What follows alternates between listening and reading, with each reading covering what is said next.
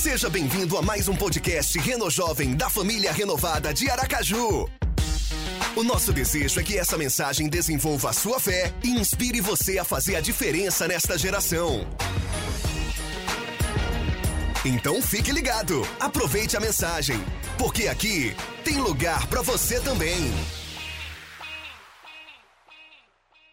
Estamos começando a segunda live dessa série Top 10. Na primeira, falamos sobre prioridade e hoje vamos falar sobre pureza.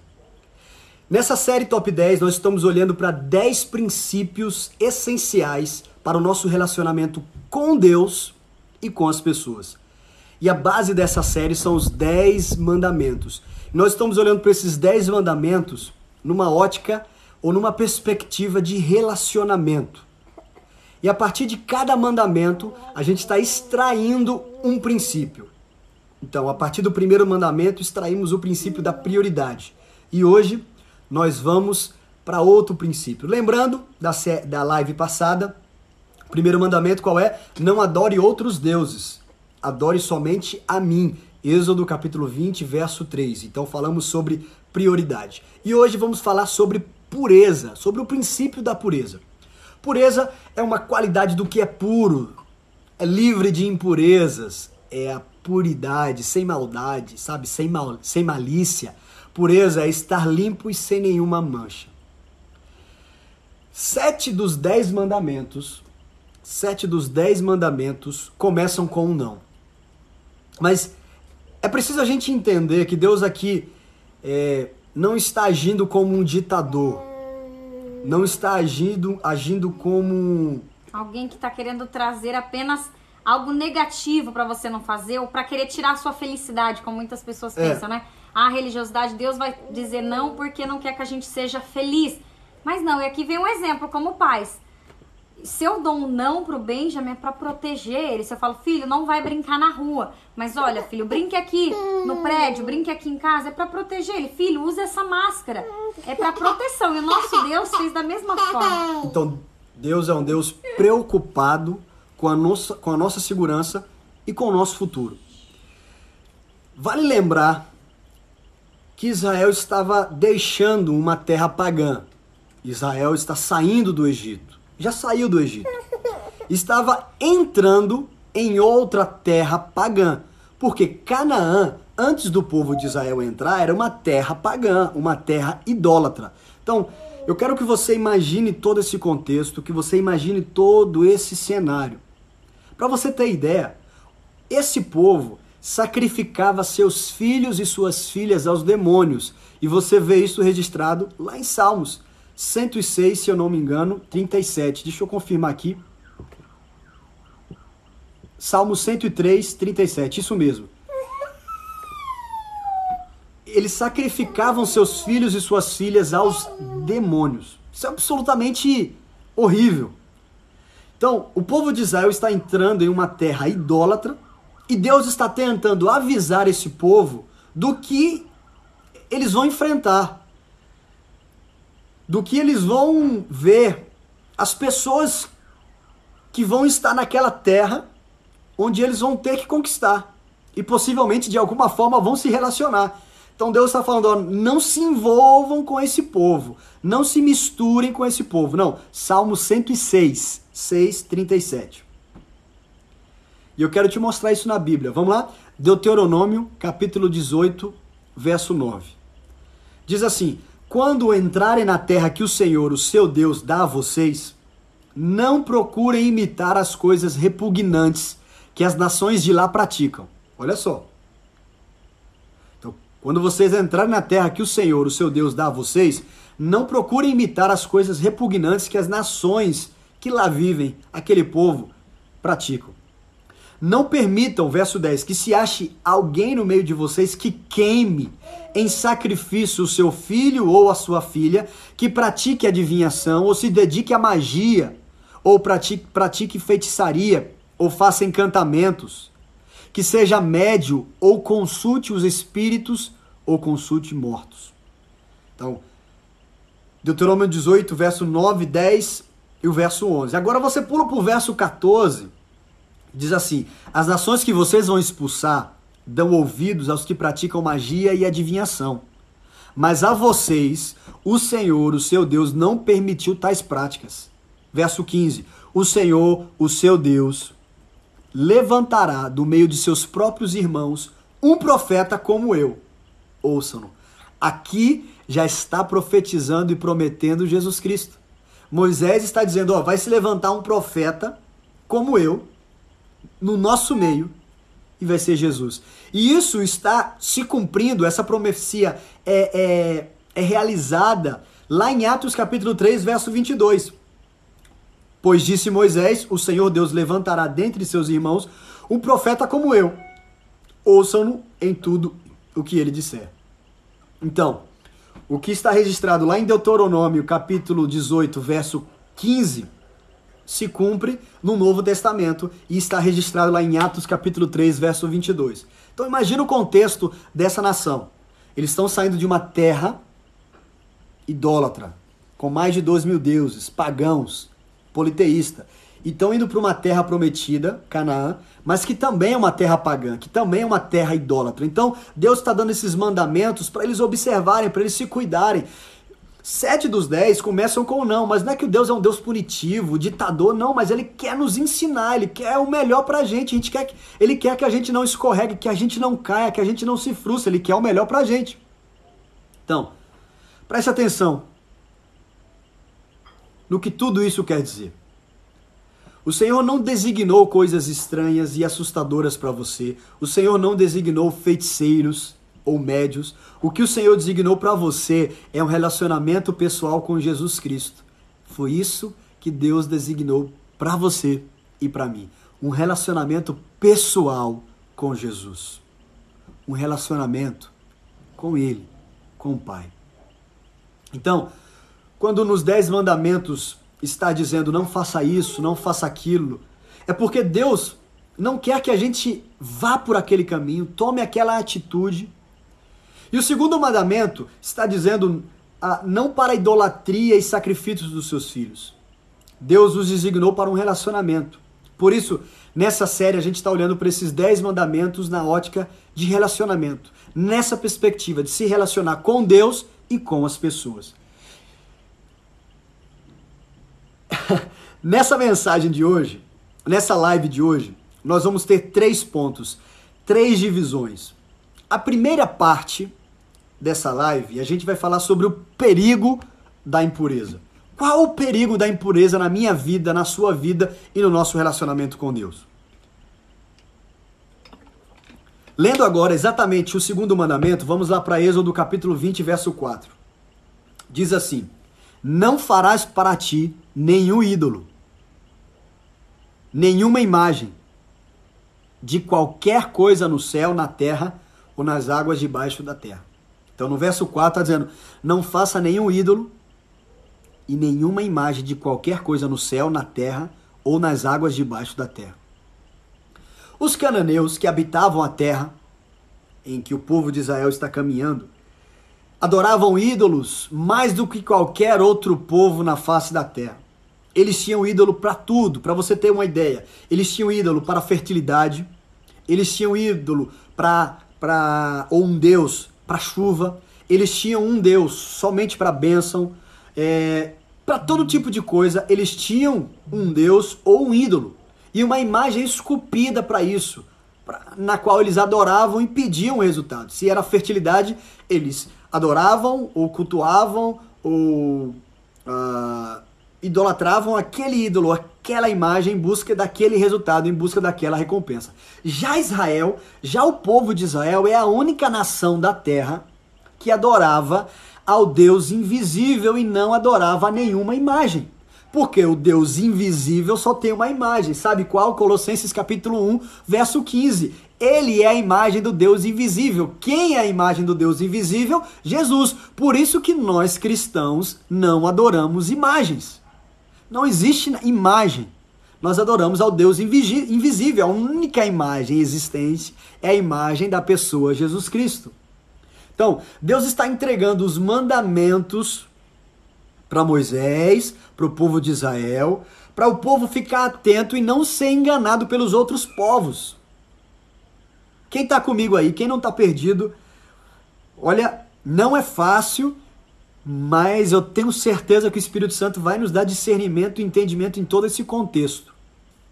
Porque eu acredito que a Bíblia é para mim e para você, para nós entendermos, para nós compreendermos. E aí então, quando o povo de Israel entrou na terra, os cananeus começaram a enganar, começaram a se relacionar e começaram a influenciar o povo de Israel com os seus deuses, com as suas práticas, com os seus comportamentos. Há alguma semelhança nos dias de hoje ou não? Nós recebemos influência e às vezes somos enganados com a influência maligna ou do mundo, daquilo que não vem de Deus. Então, esse povo, o povo que adorava a Deus, está entrando numa terra, começa a se relacionar, começa a conversar.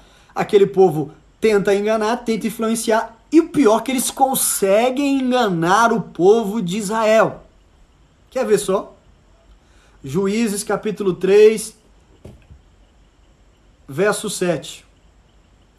Juízes capítulo 3, verso 7. Os israelitas fizeram que o Senhor reprova, pois se esqueceram do Senhor, o seu Deus. Olha só. E prestaram culto aos Balaães e a Azerá. Balaíns, Azerá, são deuses de todos esses povos conquistados ou dessas terras que se relacionaram com o povo de Israel influenciaram o povo. Aqui, Juízes capítulo 3, verso 7. Agora, no primeiro livro de Reis, capítulo 18, verso 19, diz assim: Convoque todo o povo de Israel para encontrar-se comigo no Monte Carmelo. E traga os 400 e 450 profetas de Baal e os 400 profetas de Azerá que comem à mesa de Jezabel. Elias, o profeta Elias, está chamando um povo de Israel que estava adorando a Baal e a Zerá. Aí. Deus estava alertando, Deus estava é, dando um direcionamento, abrindo os olhos, dizendo: olha o que vai acontecer com vocês, não adorem a outros deuses, porque vocês vão conhecer povos idólatras, vocês vão conhecer pessoas que adoram outros deuses, que, que fazem imagens e adoram essas imagens.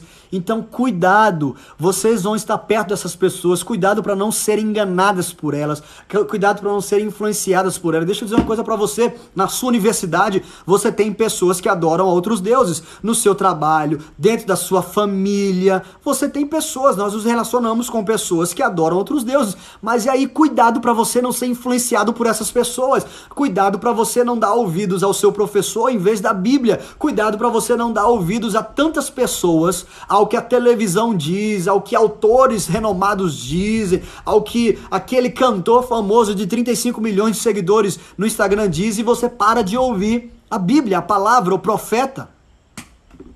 A gente muitas vezes está assim. Quantas vezes a gente entra em assuntos polêmicos que você está mais parecido com o mundano do que com a Bíblia. Agora imagine a situação. Moisés sobe ao Monte Sinai para se encontrar com Deus. Vem comigo, vem comigo. Moisés sobe ao Monte Sinai para se encontrar com Deus, certo? Deus está dando os dez mandamentos para Moisés. Enquanto Deus está dizendo para Moisés o seguinte: olha, não faça ídolos.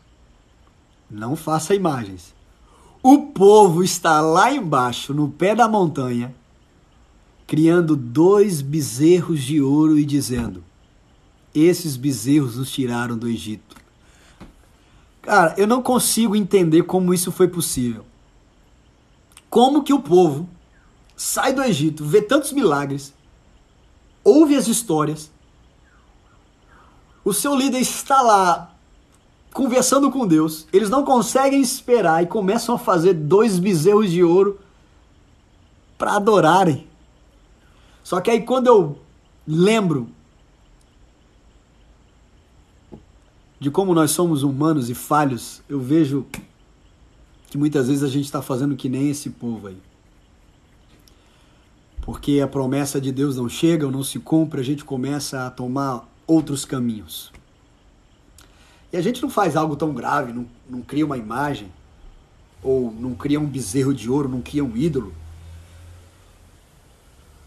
Mas a gente cria uma imagem, de alguma forma imaginária, de algum ídolo na nossa mente. Daqui a pouquinho eu vou falar sobre isso. Parece loucura. Não, é, é, é loucura. Deus está falando com Moisés e lá embaixo o povo está fazendo exatamente o que Deus disse para Moisés para ensinar o povo a não fazer. É. É muito doido. Agora, o verso que a gente leu diz ídolo e diz imagem. Você sabia que imagem é a raiz da palavra imaginação? Então segura essa aí, porque essa aí é forte. Essa é forte. Quando nós começamos a imaginar algo ou a fazer algo que não provém de Deus, nós estamos criando um, um ídolo dentro de nós. Porque lá diz: não faça ídolo nem imagem de algo, de um animal, imagem de qualquer coisa no céu, na terra ou nas águas, de qualquer coisa. Então, imagem é uma raiz da palavra imaginação. Então, quando eu começo a criar imaginações, fantasias, quando eu começo a criar imagens que não provêm de Deus, quando eu começo a querer ou a desejar ou imaginar aquela pessoa que não é o meu cônjuge e eu imagino uma vida sexual com aquela pessoa, quando eu começo a imaginar circunstâncias, locais, é, desempenhos, personalidades, pessoas que não são provenientes de Deus para mim, eu estou criando um ídolo em mim. Hum. Uau, difícil, hein? Pesado. E aí mora o perigo da impureza. Porque a impureza leva você a se tornar um idólatra. Leva a mim, a, ao a, se, a criar um ídolo. A parar de adorar somente a Deus. A parar de olhar somente para Deus. Então essa é a primeira parte, o perigo da impureza. E quais são as consequências da impureza? fica mais pesada ainda, mas calma, você vai ver graça e bondade em meio a tudo isso. Verso 5 de Êxodo capítulo 20. Não adore essas coisas, nem preste culto a elas. Êxodo capítulo 20, verso 5. Não adore essas coisas, nem preste culto a elas, porque eu, Senhor, seu Deus, sou um Deus zeloso. Sou um Deus zeloso. Agora, preste atenção que visito a iniquidade dos pais nos filhos até a terceira e quarta geração daqueles que me odeiam. Calma, calma. Antes de tudo, eu quero que você perceba o que acontece aqui nesse texto. Essa é uma realidade, ou essa é uma consequência das pessoas que odeiam a Deus, não das que amam a Deus. É importante frisar isso e você entender isso. Porque o final desse verso, ou a metade do final, tem sido muito mal aplicado no nosso meio cristão evangélico. Aqui está dizendo que Deus visita a iniquidade dos pais, dos filhos, até a terceira e quarta geração daqueles que odeiam a Deus. Daqueles que odeiam a Deus. Eu quero que você olhe para tudo isso lembrando. Esses mandamentos são para nos aproximar, são para a gente ter um relacionamento com Deus e com as pessoas, não são para nos afastar. Eu quero que você olhe para tudo isso e veja a graça em meio a tudo isso, a graça de Deus, até no Velho Testamento. Por que Deus faria isso? Por que Deus diria, sabe, eu vou visitar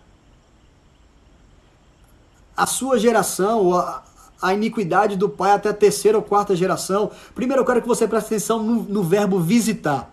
Em algumas traduções traz o verbo castigo, mas não importa, castigo também, assim como visitar é temporário, mas na raiz mesmo, lá na original, é a palavra visitar, é algo temporário, não é permanente. E presta atenção, analise da seguinte forma: um pai ou uma pessoa que anda uma vida toda desregrada, que, que vive no pecado, que vive na impureza, que vive distante de Deus, o filho que cresce vendo aquilo, ele não vai querer imitar aquela conduta. Então, essa visita de Deus dá oportunidade daquela geração se arrepender, daquela geração não querer o que a geração passada fez, viver daquelas consequências, viver daquele, daquela prática, viver daquele, daquele distanciamento de Deus, viver daquele abandono, viver daquela idolatria, viver daquela impureza. Deus não quer que a gente viva na impureza, porque isso afeta o nosso relacionamento com Ele. Mas por que Deus fala de visitar? Primeiro, porque ele é um Deus zeloso. No verso que a gente leu, diz: Eu sou um Deus zeloso. Então, ele é um Deus que cuida.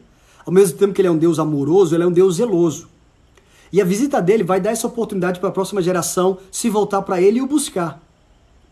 Então, eles vão ver as consequências de uma vida distante de Deus e vão ter a oportunidade de quebrar aquele ciclo de idolatria, de distanciamento de Deus ou de impureza e de se voltar para Deus. Então, essas são os perigos e as consequências da impureza. Mas também a terceira parte, agora que você ficou até aqui, segura, porque vem as bênçãos da pureza. Você que ficou aqui até agora, você é um vencedor e receba isso aqui. Quais são as bênçãos da pureza? Êxodo capítulo 20, verso 6. Se liga agora. Deus diz o seguinte: Mas eu trato com bondade até mil gerações aos que me amam e obedecem aos meus mandamentos. Mas eu trato com bondade até mil gerações aos que me amam e obedecem aos meus mandamentos.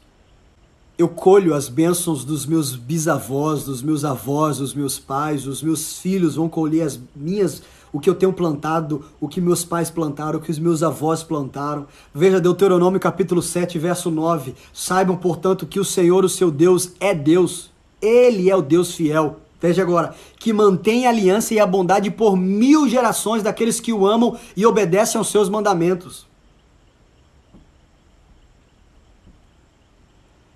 Muito bom, não é? Benção, não é? Muitas vezes a gente lê o Antigo Testamento com uma ótica apenas de julgamento, apenas de, de lei, do que pode, do que não pode. No entanto, a gente pode olhar para esses dez mandamentos, para o Antigo Testamento, com uma ótica de relacionamento. Deus não quer que você ande em impureza, porque isso afeta o seu relacionamento com Ele. Ele quer ter um relacionamento puro com você e isso não afetará apenas você, mas também seus filhos, netos e bisnetos. Ele quer ter um relacionamento puro, porque ele sabe que isso vai afetar a sua geração, os que vêm após você. Então eu volto a dizer, eu colho as bênçãos dos meus bisavós, dos meus avós, dos meus pais. Eu colho. Então os dez mandamentos não são não são ruins. O apóstolo Paulo, sabe, lá no Novo Testamento ele diz também que eles não são ruins, os mandamentos não são ruins, são princípios que vão nos abençoar.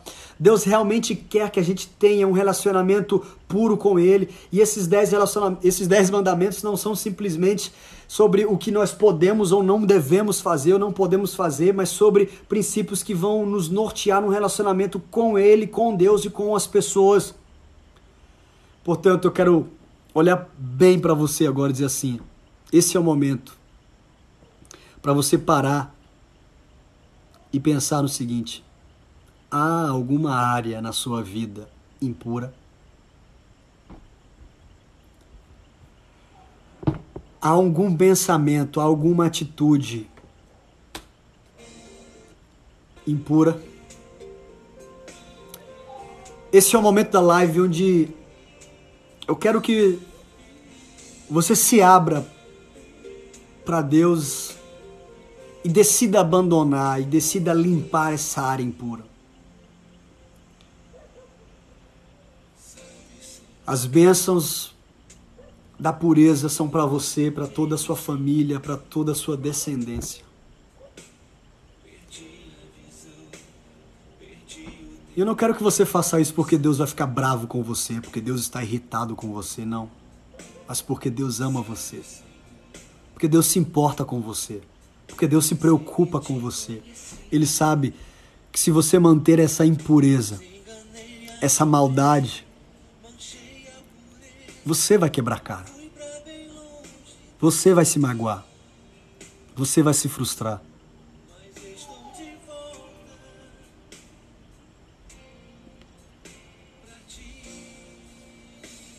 O que, que você precisa fazer agora? O que você precisa dizer para Deus agora? Ou o que você não precisa dizer e simplesmente se derramar diante de Deus?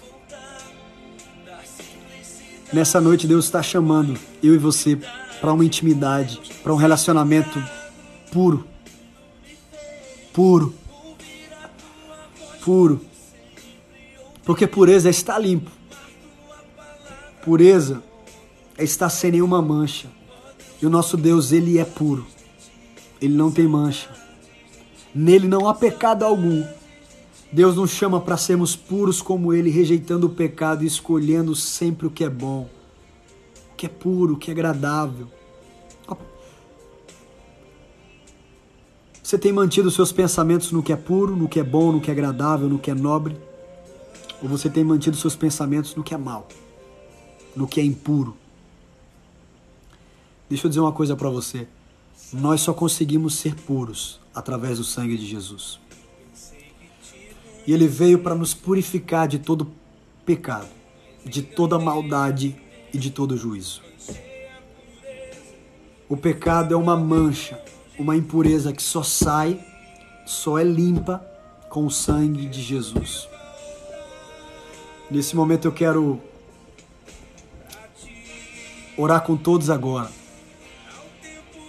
que querem, que querem esse sangue de Jesus, que querem ter esse Jesus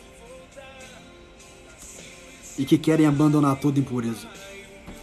Nesse segundo mandamento, Deus está nos chamando para uma vida pura, pensamentos puros, atitudes puras, relacionamentos puros, casamentos puros, amizades puras palavras puras. Vamos orar. Pai, no nome de Jesus. No nome de Jesus, eu quero te agradecer, Pai. Te agradecer pelo sangue derramado em nosso favor, que nos garante o perdão dos pecados, que nos garante a vida eterna, que nos reconcilia com o Senhor faz aquilo que a gente não poderia fazer, que paga o preço que a gente não poderia pagar. Obrigado, Senhor Deus, pela entrega do teu filho, pelo sacrifício dele, pelo sangue vertido naquela cruz. Deus, que nesse momento jovens sejam resgatados da impureza, das trevas, da imundície, e sejam transportados agora para perto do Senhor, para um relacionamento contigo, Senhor. Quebra os grilhões agora que afastam jovens e adolescentes de se encontrarem contigo, Pai. Eu oro, Pai, para que esse jovem tenha um encontro com o Senhor nessa noite, Deus. Que hoje seja o dia de mudança, de um novo nascimento, de um recomeço.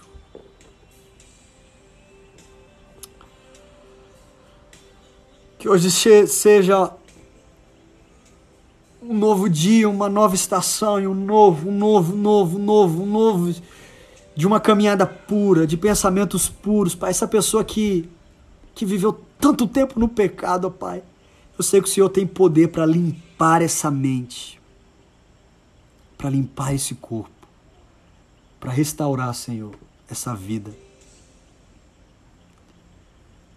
Para limpar, para purificar. E é isso que eu te peço, Senhor.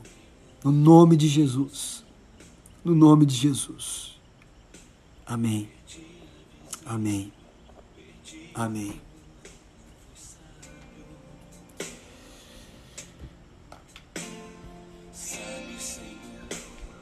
Agora deixa eu dizer uma coisa para você. Quem ama Jesus está purificado e pode entrar na presença de Deus. Mas se esforce para manter a sua pureza. Se esforce para se manter santo, puro. Procure obedecer e amar os mandamentos do Senhor, mesmo quando for muito tentador pecar. Aguente firme. Abandone, abandone toda prática. Saia, sabe? Não é porque Deus, através de Jesus, te salvou que é para você viver uma vida de pecado. Não. Este é o fim de mais um podcast Reno Jovem. Siga-nos também no Instagram, arroba Renojovem. Até o próximo episódio.